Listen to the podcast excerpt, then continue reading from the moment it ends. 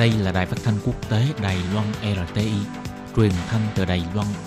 Mời các bạn theo dõi bài chuyên đề hôm nay.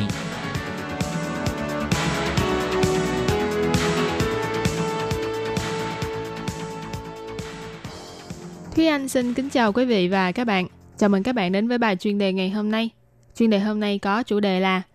Donald Trump nhận được sự nhất trí ủng hộ hiếm hoi khi yêu cầu Trung Quốc cải cách những thói xấu trong thương mại. Và sau đây mời các bạn cùng lắng nghe nội dung chi tiết của bài chuyên đề này.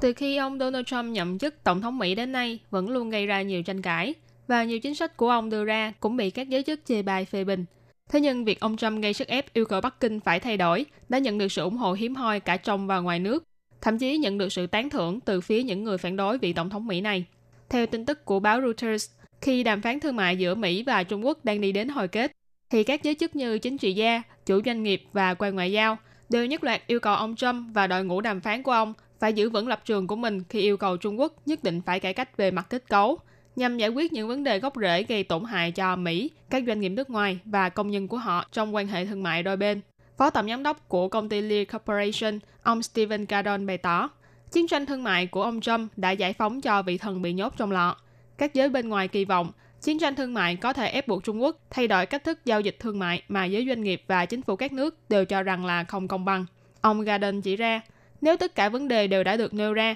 và nguồn lực ủng hộ giải quyết những vấn đề này càng lúc càng lớn, thì không thể quay đầu lại được nữa. Những vấn đề này nhất thiết phải được giải quyết lâu dài.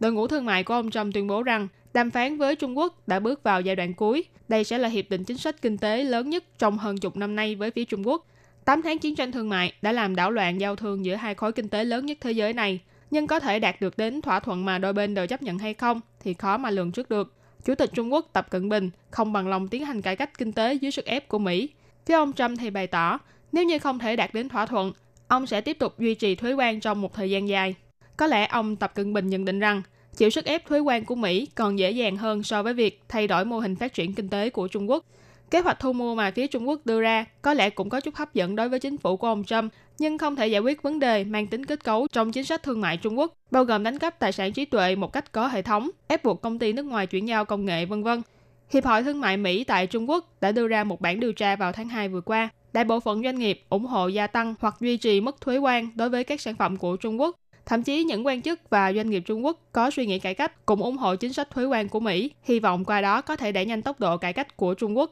Sau khi ông Trump tuyên bố dời kỳ hạn gia tăng thuế quan vào ngày 1 tháng 3, các giới chức đã lo lắng rằng ông Trump có lẽ đã bị đơn hàng béo bở của Trung Quốc làm lung lay và có ý định từ bỏ yêu cầu cải cách. Vì vậy, các chủ quản doanh nghiệp, nhà ngoại giao và nghị viên hai đảng của Mỹ đều tích cực kêu gọi ông Trump phải kiên định với lập trường vốn có của mình.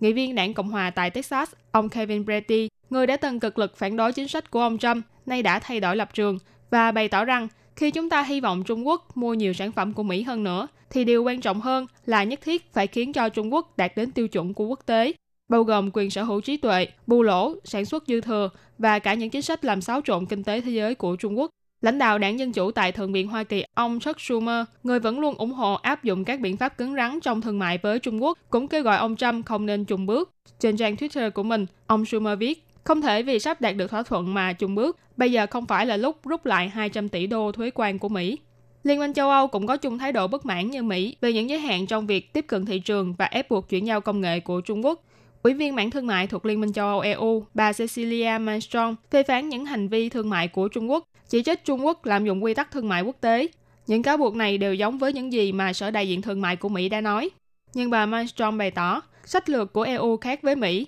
Bà kêu gọi phải sử dụng những biện pháp từ nhiều phía, ví dụ như EU, Mỹ và Nhật liên kết với nhau – thông qua thúc đẩy cải cách trong Tổ chức Thương mại Thế giới WTO để giải quyết vấn đề một cách triệt để.